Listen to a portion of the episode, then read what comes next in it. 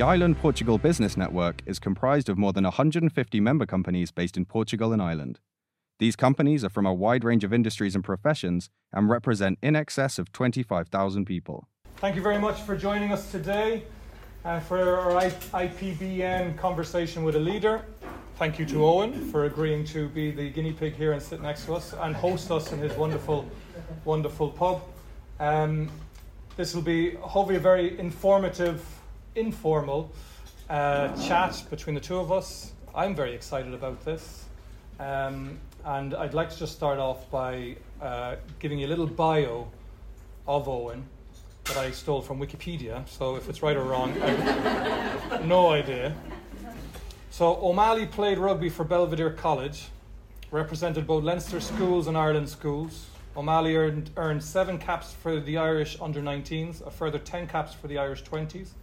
He played 3 times for the Leinster 20s before getting contract for the first team. In the summer of 2013, unfortunately, he was forced to retire. I would just like to name off a few of the players in the squad of the 2012 Leinster team, right? So it was Brian O'Driscoll, for all the Irish people who know this, Rob Kearney, Keane Healy, Josh van der Flier, Tadhg Furlong, Sean O'Brien, and Johnny Sexton. Yeah, so that was the shoulders of this man rubbed against through his years playing for Leinster. So Eoin, again, like I mentioned yesterday, this is very exciting for me because I'm an ex-rugby player, nothing to the standard of Eoin. However, when I played for Christian Brothers College in Cork, we did beat Belvedere College. But he's a few years younger than me as well, so I never played against Eoin, thankfully. But Eoin, if I may ask you, would you bring us back to that time of your life, and I suppose that summer in 2013 of when you knew your career was kind of in the professional era of rugby was ending, and I suppose the positive side of it, how you came about with your brother and with Stephen and creating this fantastic bar and restaurant business. Yeah, hi everyone, how are you doing? So I suppose obviously it's nearly 12 years ago now since I was when I picked up the injury, so it feels like a lifetime ago, and obviously thinking about this morning I was trying to rethink it through in my head, but when I left school, I suppose initially I went straight into professional rugby, so it was a mad world, you know, you're 18 playing with these guys that Mark has mentioned, and it was like dream come true kind of stuff, and it was, you know, non-stop training and you're trying to play in all these stadiums and get picked, and the adrenaline and the buzz of it all was amazing, right? So it was, and I came into Leinster at a time where Leinster were kind of the nearly team, and again I'm trying to pitch this, I'm not sure who's into rugby, not into rugby, okay, so bear with me a little bit, but we were a brilliant team who could win one day, beat anybody, and the next day just fall to pieces, right? So this was this kind of nearly thing. The club was going on this journey, and I came in, and the organisation, the culture at the time was just completely changing, right? There was a new coach, a new era, and the whole thing just went on this different journey, and we started winning Heineken Cups and league titles, and, you know, people who aren't interested in rugby, they're like Champions Leagues, right? So this thing was phenomenal as an 18, 19, 20-year-old kid to be there and be part of it. So that journey was just amazing, and it was, you know, you get all the... it was like, in a weird way, it was like being in the military because it was so disciplined, so many sacrifices, and the training at that age was nearly trying to see who they could break and who... you know, who wasn't going to be strong enough to handle the pressure of a professional sports career. So it had its good sides and its bad sides. You know, probably the bad side of that is trying to unwind some of that. That world doesn't always apply to the real world, you know. I think it can be a little bit alpha and a little bit uber competitive and that side of things. So unfortunately then, you know, I got a freak injury in a match where someone tackled me. My knee hit their knee, and broke my leg, dislocated my knee, did my cruciate, my blah blah blah. So it just kept going. So I had a couple of years of surgeries and doctor's appointments and different things, and it didn't really come back together. So fast forward then into joining into the pub world. So I was 23 when I got injured, 25 when I retired. and I was either going to go to Thailand or Australia or somewhere for a year because I didn't have a clue what to do. And my goal since I was 10 years old was to play professional rugby. So at that time I was like, I just need to get out of here, because probably not in the healthiest point in my life, you know, mentally wise. So I was either doing that or else Brian and Stephen, my brother and my business partner, had opened up 2 bars at the time, and they were looking at a 3rd one, and they said, why don't you give this a go with us? So at 25 years of age then, I suddenly found myself, they were looking after the other 2, and I found myself running a business that I had no real idea what I was doing, you know. So we 50 people working in that business. It was very successful business, and I was trying to take some of the good qualities from what I'd learned in rugby and team and culture and all those nice things, but then probably some of it again didn't apply, where I come from a world where if you made a mistake on a Saturday in a room like this, the coach puts it up in the video and he tells you that was shy, what were you doing? And you're like, okay, and you just have to swallow it.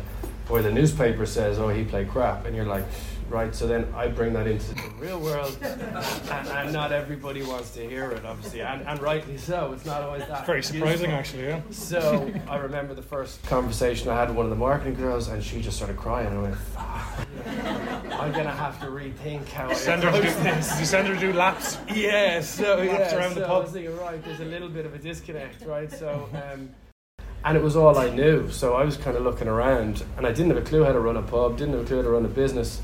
So I was just trying to bluff my way through it a little bit, but you know. Can I ask you, who did you have anyone counselling you during that time, as in giving you guidance on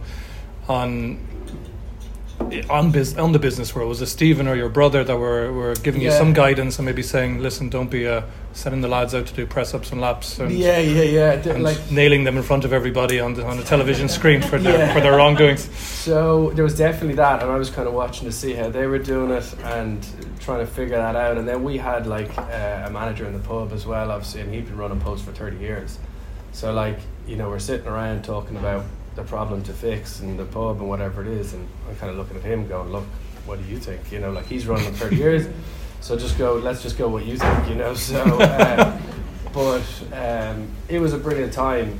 Like, the first weekend we opened, Ireland had played a Six Nations game, and Joe Schmidt, who was the coach at the time and I would have got on well with when he was coaching me, and he pulled the team bus up outside the door of the nightclub after they'd beaten Wales that day, and the whole squad comes in, doctors, coaches, players, everybody. And this is again first weekend and new bars open, and people are tweeting going, the Irish team have walked in and whatever. So the place was just an instant success, like, you know, and fantastic. Yeah. It was huge for the business, and obviously, you know, it was a nice gesture from the lads and everybody else. So I think you'd get that within that camaraderie anyway within the rugby community, right? Definitely. The sports world in general, I guess, but again, from being in rugby as well, I would have seen that, and I know I've seen that firsthand with Joe and the team coming in here to the Cheeky Pup. Yeah, still, and they still come in now under Faz as well, obviously. But and I remember that when we had Joe Smith over the time for the show around of the campus and the hotel, and before they chose him, we went out and he actually asked us, can we go to the Cheeky Pup? And then we met you in here in the Cheeky Pup, and we had drinks with you guys here. Yeah, good man. Let me ask you then, so you spent those years in Dublin, and then obviously how did the opportunity come up to take on this place? Yeah, so we'd opened a couple of bars in Dublin at that stage. So again, for people who don't know, at the moment we've six pubs in Ireland, and we've a pizza business in Ireland that's kind of like a takeaway, premium takeaway pizza, and at the time we had probably 4 bars in Ireland. This came up for sale, and we decided to take a run at it, and I'd gotten married that summer. And then I turned to my wife and said, listen, I'm going to go to Portugal to open up an Irish bar. And she was kind of, right, okay, so... you said I, or you said we? No, it wasn't, well... she had a good job at the time. I wasn't sure if this was going to work, so we didn't want to just take the gamble. So she stayed, in Ireland, I moved over here for kind of 8-9 months when we opened this place. Again, when I think back to that, like, it was bananas, and obviously people in this room know the good and the bad at doing business in Portugal. So we arrived in, renovated the place, and night one we opened and we didn't have our EDP connection the correct way, so we spent the first 6 months getting power cuts all the time. We had a generator outside then that we had to run, and the pub was running off a generator, and we used to put, it was about $3,000 worth of diesel in the generator every week.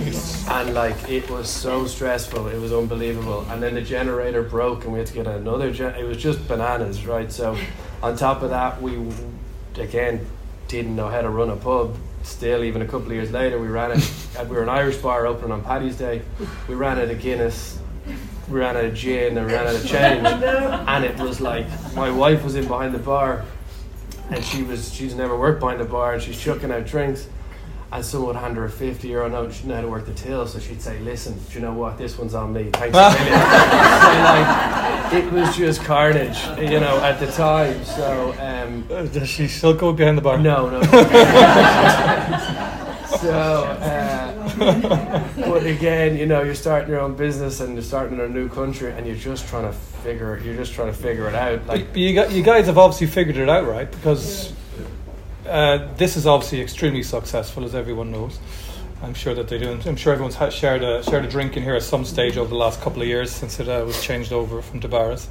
But you've moved on and you've opened up quite a few other establishments within this area. Do you want to tell us a little bit about the other challenges maybe that you came upon with those, and obviously the successes and the enjoyment that you've gotten, and how you've, I suppose, developed from that young 25-year-old not having a clue, carrying the life out of everybody in the pub to how you are now? We had this place probably 5 years, I think, and we were trying to find the next one. It just wasn't happening, and then COVID happened, which was obviously a disaster for our business in general, in Ireland in particular. We had the harshest and longest lockdown of anywhere, so it was a nightmare. And I thought I was in for my second retirement at the age of, in my early 30s. But so we came out here, my wife and kids, we came out here for a month's holiday just to kind of try and clear our heads. September, in the middle of COVID, for a month, and we decided this is lovely, let's stay. Just kind of extended another month. And then we decided, look, geez, you know what, it'd be amazing to live here. So we then tried to, again, my wife said to me, like, why didn't you try and find another restaurant over here? I said, thanks a million, it's really helpful. I've been trying for the last 4 years. But within about 2 or 3 months, we shook hands on the pizzeria, which is across the square, and then the Bold Octopus. So it kind of, a little bit of luck fell into place. And we opened the two of those May 21. So we opened in the same week, which was bananas, and I remember fairly idiotic looking at it now. And it was just around the time when COVID was kind of coming out, so it was like, it was really nuts. So we did. That was the time of the air bridges. It was the air bridges, and it was where Portugal was on the green list, and it was off the green list, and people were still close contacts and all this sort of stuff. So managing a place like this, and you've got a kitchen. I remember it was like the UEFA. It was the Euros.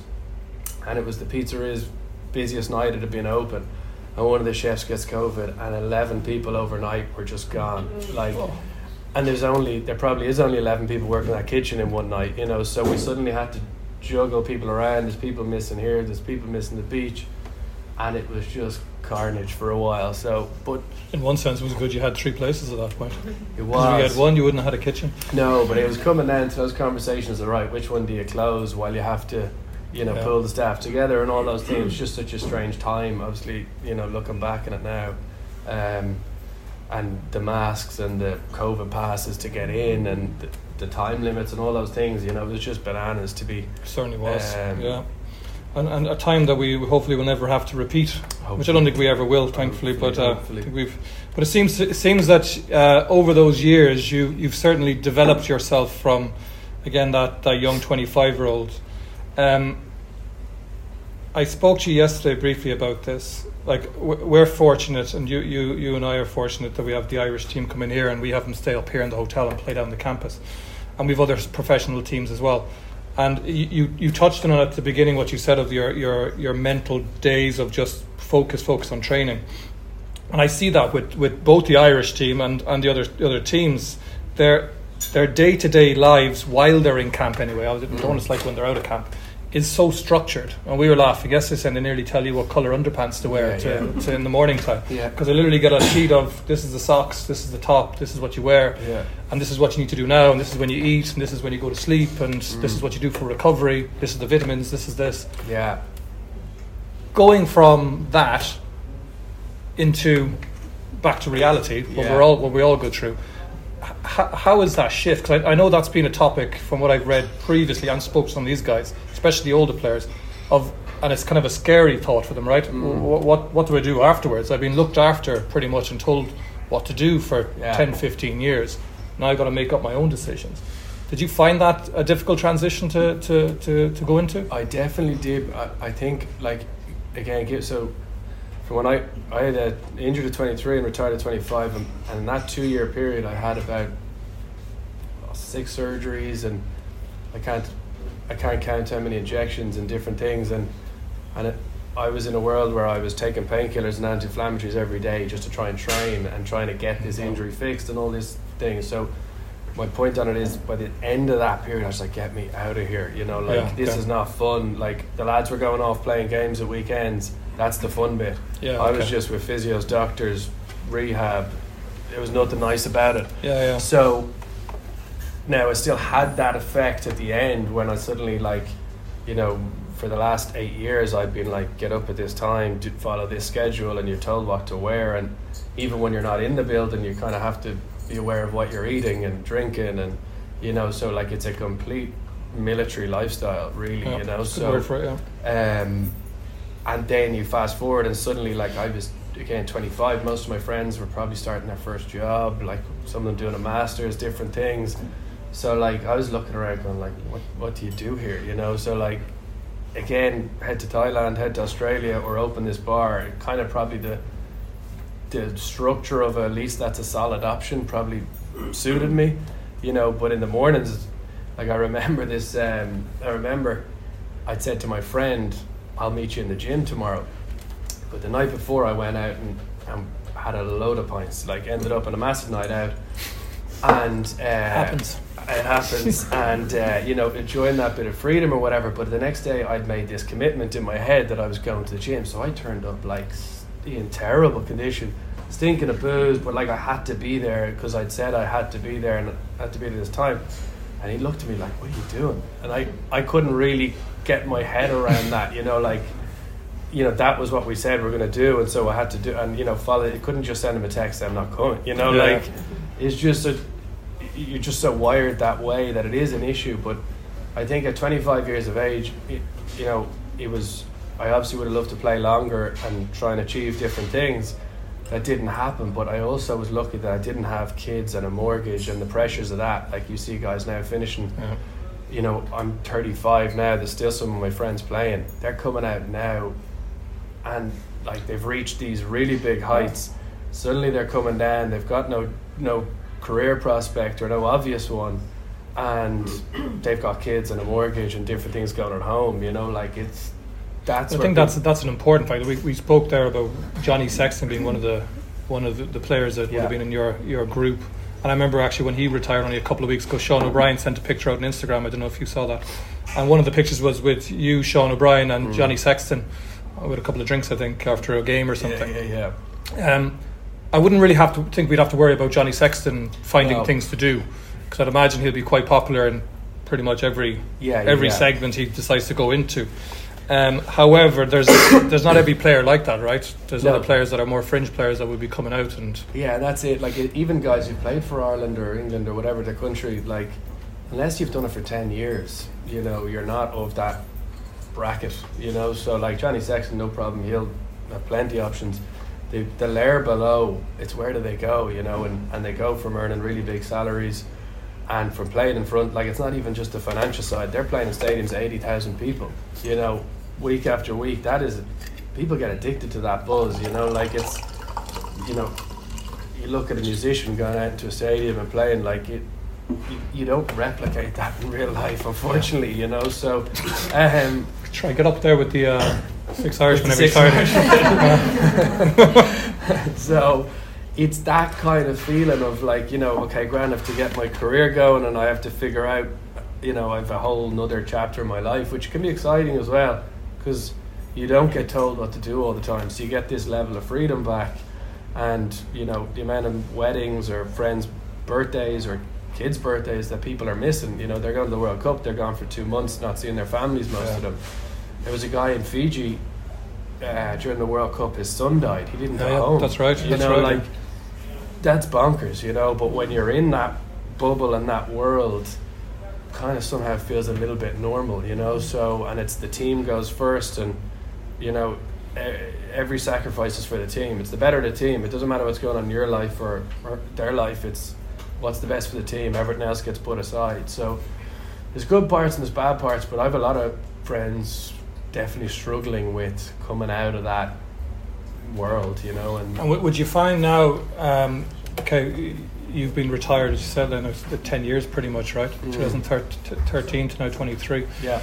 Would you think there's a lot more help for these players when they're coming out of rugby nowadays compared to what was a decade ago for when you? Yeah, it's a bit more normalised now, isn't it? It is a bit, and again, we were the first batch of professional rugby players, kind of at the early stages.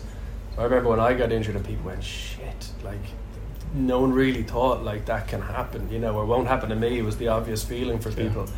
And then they all suddenly, everyone got organised and got their insurance in place and started to think about doing mentor programs or whatever, or studying and different things. So there is way more now, but it's still a bit to go, I think. You know, like, I think maybe it's not that open. And like, there's definitely issues with depression, anxiety within professional sport in general. I know for a fact it is within rugby. So it's something that needs to be looked at, definitely. Okay, and can we come off that a little bit and back into, you mentioned there your original approach to the business world. Yeah. You must have taken some of that, must have worked, right? And I'm sure you hold on to that today. Like, can you give us a bit of a an example of the, not the strategy, but the philosophy or the structure that you would have learned that would have been brought up in that culture of schools rugby and then into professional rugby that you could and you'd have brought into the business world, and that works? Yeah. Like, I think the obvious things are discipline and hard work and all those things. And I think when you open a business, in theory, you open a pub, an Irish pub in Portugal or whatever it is, and you expect it to go this way, and it never ever does, obviously, you know. So we were opening up down here, And I remember we're kind of the 2 weeks before we're opening, and I'm kind of going, right, well, let's go hire some staff. And I was like, well, this is a seasonal place. You've just miscued this whole thing. Like, have you not organised it?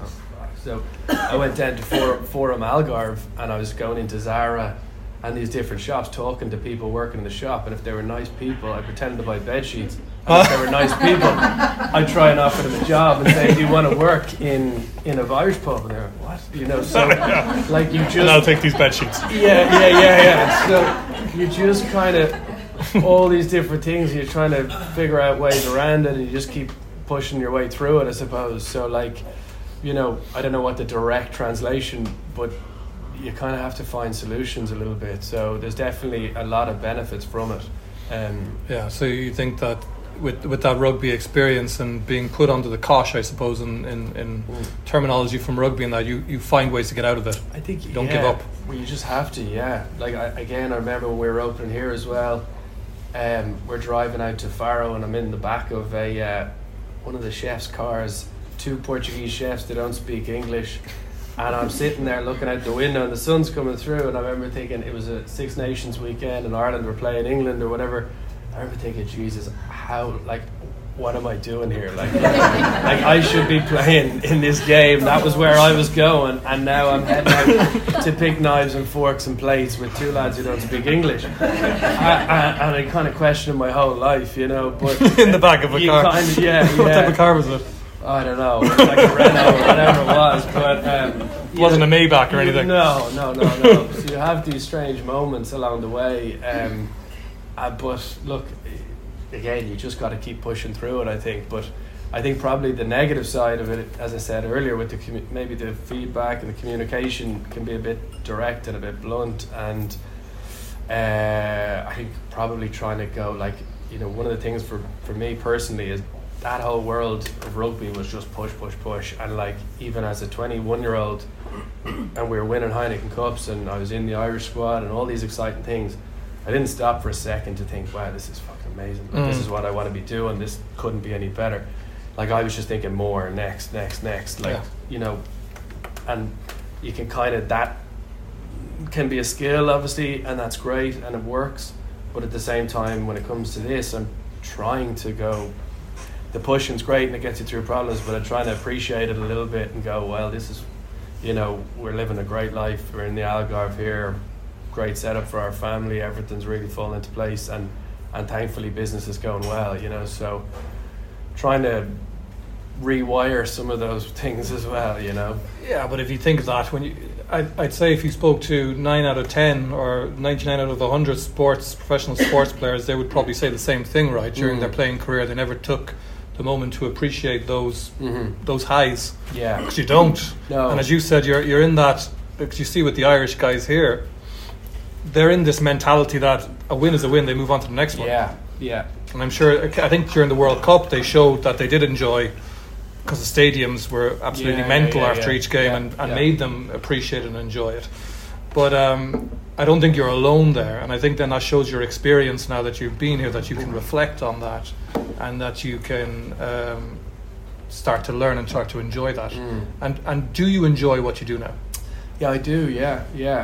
And I particularly enjoyed the last few years. Like, again, we've moved here 3 years ago, and this place to me is paradise, you know, like, we, from a family and a personal point of view, it just, the lifestyle of it all is so much better. And I think as much as there's difficulties to doing business in Portugal, there is opportunities. And I think in the 3 years we've been here, or I've been here full time, it's transformed. Like, and you know, it's like people have realized how nice the Algarve is and what it has to offer. And I think it's exciting. Like, for us, we'd love to keep growing the business down here, try find more bars and restaurants, and I don't know where or what they're going to look like, but you know, that's probably the bit I enjoy, so I do really like it, and on that, actually, so your day to day, are you involved operationally in the bars and restaurants, or are you more looking at from the administration side and again looking for more opportunities to expand, or how does that, or is it a mix of both? Anytime I've ever been in behind the bar,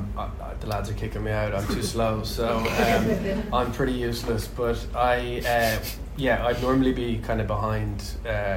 We have an office again above the pizzeria, and that's where I spend the week most of the time. Yeah. But again, in our business, you have to be in it. You know, you have to see it. It's not really something that you organise on paper and. You know, it's such a people business on the customer side and then the staff side. Like, if you don't have every business is obviously, staff are hugely important, but if you have an unhappy group of people in a pub and they're serving customers, like, it's the worst thing you can do, you know, no one wants to be there. So, and I also can't sit at a desk for too long, so I try and move around a little bit, Good. And we'll start to wrap it up there now in a few minutes. Just a couple more questions for you. On that point, you mentioned there a few times the challenges and the positives of doing business in Portugal. Can you give us a bit of insight into those challenges that you've come across since opening the business in general, opening the pub here, or whether it was the Bold Octopus? Yeah, I think, well, like I talk about the EDP and these sort of stories, like, it's bureaucratic. I think for me it's a little bit tricky in that way, and then probably staffing is the big one, because you've got this group of people who are living down here, who are such experienced international travelers into the nicest parts of the world, and then trying to service that can be tricky to keep the standards where they are, you know. And then the seasonal thing, you've got a pile of staff coming in and you're trying to train them and then they're gone again, you know, it's difficult. So definitely one of the things from a rugby point of view, when we were back there, like, it was all team, obviously, and when I started in Leinster and we weren't winning things, there was no feeling of team. It was just this kind of group of lads, and there was, you know, cliques here and there. When I started, the senior guys wouldn't even say hello. Like, you had to earn your stripes, this kind of nonsense. Like, yeah. You know, so it took months before they'd even acknowledge you, you know, and then eventually, you know, you did something, you got the handshake, you're great, okay, I'm in the club kind of thing, you know. So, you know, that world's ridiculous in my mind, and it all evolved, obviously, in a different way. And one of the coaches, one of the simple things that he brought in at the time was that you can't, everybody, when you meet someone in the morning for the first time, you just have a simple acknowledgement, shake their hand, say hello. Yeah. So like, it just transformed things overnight, because suddenly you had Brian O'Driscoll, Johnny Sexton saying hello to the 18-year-old who's just in for 2 weeks of training to hold a couple of bags. But like, little things like that transformed the culture. And when I think of it in a bar and a restaurant, you get someone in on a 3 or 4 or 5, 6 month contract. Like, if they're not welcomed in, you know, it's not a nice place for them to be and spend their time, you know. So they're not going to be able to give their best to your no. customers, are they? No. Yeah. And what do you have an answer to how we get around that? The seasonality obviously is shifting somewhat here. Yeah. We've also, and you mentioned that briefly there a while ago as well, that it's getting busier and busier here. Thank God for all of us, and it's yeah. great. But it's the same challenge, I presume, for everybody here. Is if you're in the services side of it anyway, and trying to hire people, is one, retain them, keep the competitiveness of everybody else trying to steal your employees back off once you've trained them, and the third part then is to just find someone that they can afford to live here, because the problem is now, and we see in Almancil or just around the corner, which traditionally was the service town for these areas, is now. Their apartments going up. We were talking about yesterday as well, funny enough, with like 450,000 for a one bed apartment or 2 bed apartment in Almancil. That's not for local people. That's not for local waiters and barmen to buy. That's for a different market altogether. Yeah. So where do you see that going, or what can you do? I suppose not you generally, but the business itself to help. Or what should we do as business leaders to help that in this area? Yeah, I don't know. Like, it's going to be a big problem. Like, we've lost a couple of people who are now going to Switzerland and these type of places because they can earn more money there, hopefully save money, bring it back, and buy a property for themselves. So, like, and at the same time, the numbers in the Algarve are growing, the businesses are growing, and there's more businesses opening up, more houses being built, and it's just going to get busier. So there is going to, even the schools, like, our kids are in a Montessori, and I spoke to the principal. There's 180 kids in the waiting list. Never in her life has that been the problem, or has been the case. Which is a big problem. Which is a massive problem. And then you've got the other international schools bursting at the seams. So, like, I don't really know where it goes, but it definitely needs a macro view of it. It's going to be, I think, you know, Villamora do a big development, if Vale do Lobo do the big development, it all just going to, I don't know where the tipping point is. It's definitely something that I don't know. Was there any more thoughts, Mark? Remember we talked about Sean at the tourism conference about creating some staff accommodation on site, you know, for the problem you have with on site is anything that you can build accommodation on is a very, very valuable piece of land, right? And to put a staff accommodation on that piece of land is not really financially doable. I that's in my opinion. I don't know what Sean would think down there, or what Alden, the team down in Vale do Lobo, would think of that.